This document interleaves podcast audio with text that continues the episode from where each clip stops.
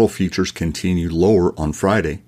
The current market is set up for strong prices on all classes of cattle as the year unfolds, says ag economist Andrew Griffith. Coming up on your Cattle Current Market Update with Wes Ishmael.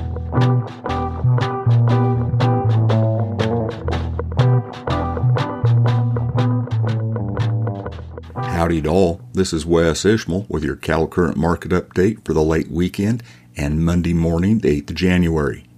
Cattle futures softened Friday with continued pressure by the week's decline in choice wholesale beef prices.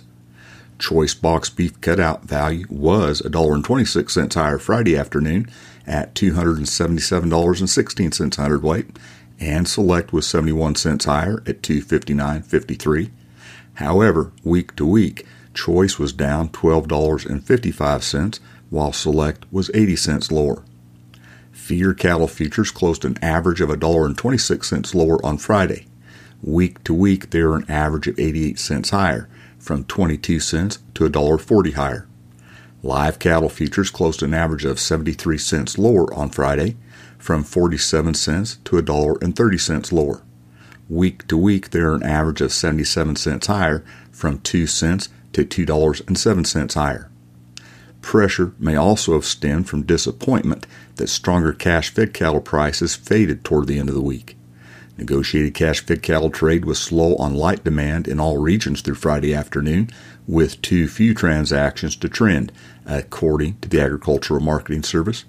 For the week, FOB live prices were steady to $3 higher in Nebraska at $173 to $175 a hundredweight, and they were $3 higher in the Western Corn Belt at 175 dressed delivered prices were one to two dollars higher at two hundred and seventy four to two hundred and seventy five dollars. The previous week, FOB live prices were 172 to 173 in Kansas and $172 in the Texas Panhandle. Weekly U.S. beef export sales were positive. Net U.S. beef sales for 2023, the week ending December 28th, of 9,500 metric tons were up noticeably from the previous week and up 69% from the prior four week average. Increases primarily were for China, Japan, Mexico, and South Korea. Net U.S. beef export sales for 2024 of 7,100 metric tons were primarily for Taiwan, Mexico, South Korea, and Hong Kong. Total cattle slaughter last week of 556,000 head was 48,000 head more than the previous week, but 9,000 head fewer than the same week last year. Beef production for the first week of 2024 of 470.3 million pounds was 40.9 million pounds more than the previous week and 3.6 million pounds more than the same week last year. Turning to row crops, rains in South America continue to pressure soybean futures on Friday. Export sales also applied pressure to grains. Sales were a marketing year low for corn and soybeans, while wheat export sales were 52% less than the previous week and 79% less than the prior four week average. Soybean futures closed mostly 11 to 14 cents lower.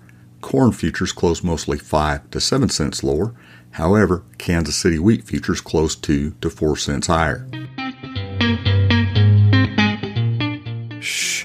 Hear that?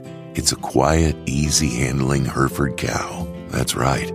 No broken fences, no busted gates, no injured people. Herefords lead the way in the silent traits and fertility. Studies show they increase profitability by more than $51 per cow per year. At the same time, that's real money and real results. Isn't it time for you to come home to Hereford?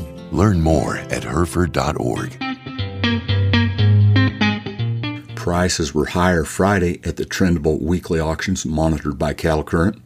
Compared to two weeks earlier, steers sold three to ten dollars higher at Lexington Livestock Market in Nebraska. Heifers traded steady to seven dollars higher. There are 3,416 head on offer. Compared to the previous week, steers weighing 600 to 700 pounds sold four to five dollars higher at Dunlap Livestock Auction in Iowa, where there are 3,357 head. Steers weighing 800 pounds sold 6 to $9 higher.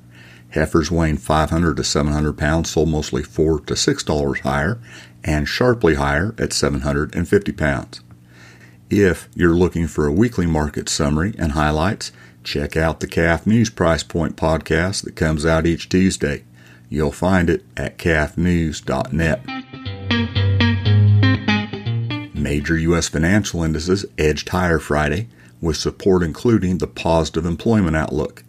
Total non farm payroll employment increased by 216,000 in December, and the unemployment rate was unchanged at 3.7%, according to the U.S. Bureau of Labor Statistics.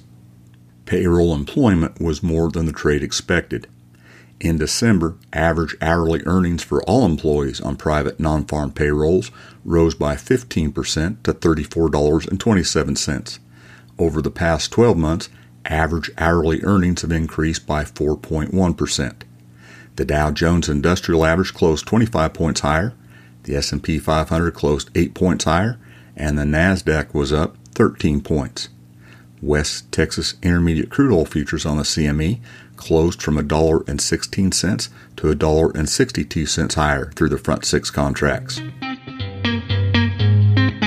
Although the number of cattle on feed remains elevated, Andrew P. Griffith, agricultural economist at the University of Tennessee, points out those cattle will win their way through the market during the first half of this year, leaving snugger numbers in their wake. In his weekly market comments, Griffith says calf and feeder cattle numbers will tighten in the first half of 2024 and will tighten even more the second half of the year if climatic conditions allow cattle producers to retain heifers and rebuild the cattle herd. With that said, he explains the current market is set up for strong prices on all classes of cattle. The determinant of how high prices will go will eventually come down to consumer demand for beef. But Griffith says there's no doubt every margin operator up and down the supply chain will be competing for a smaller quantity of cattle this year than last year. Griffith notes snugger numbers will also include slaughter cows, explaining there are fewer cows in general and many cow calf producers will be trying to get one more calf to capitalize on strong calf prices in 2024 and 2025. That's your cattle current market update for the late weekend and Monday morning, the 8th of January. This is Wes Ishmael. Thanks for listening.